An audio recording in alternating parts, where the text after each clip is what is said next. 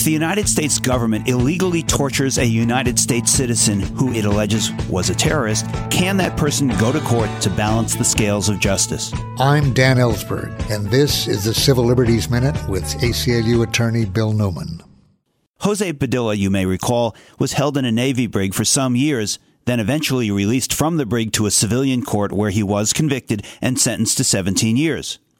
Padilla claims that former Secretary of Defense Donald Rumsfeld and others branded him an enemy combatant in order to have him physically and mentally tortured. Indeed, the government doesn't seem to actually contest those allegations.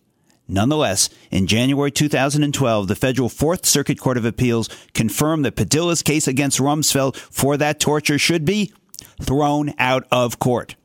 The reason? Padilla, the court ruled, was seeking justice in the wrong place. He shouldn't go to court at all. There's no justice there. He should be asking Congress or the executive branch, which tortured him, for that justice.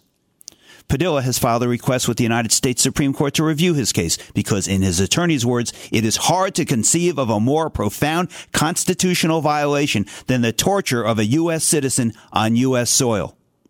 The issue now is, will the Supreme Court review Padilla's case? And my question for you is, what do you think? The Civil Liberties Minute is made possible by the ACLU because freedom can't protect itself.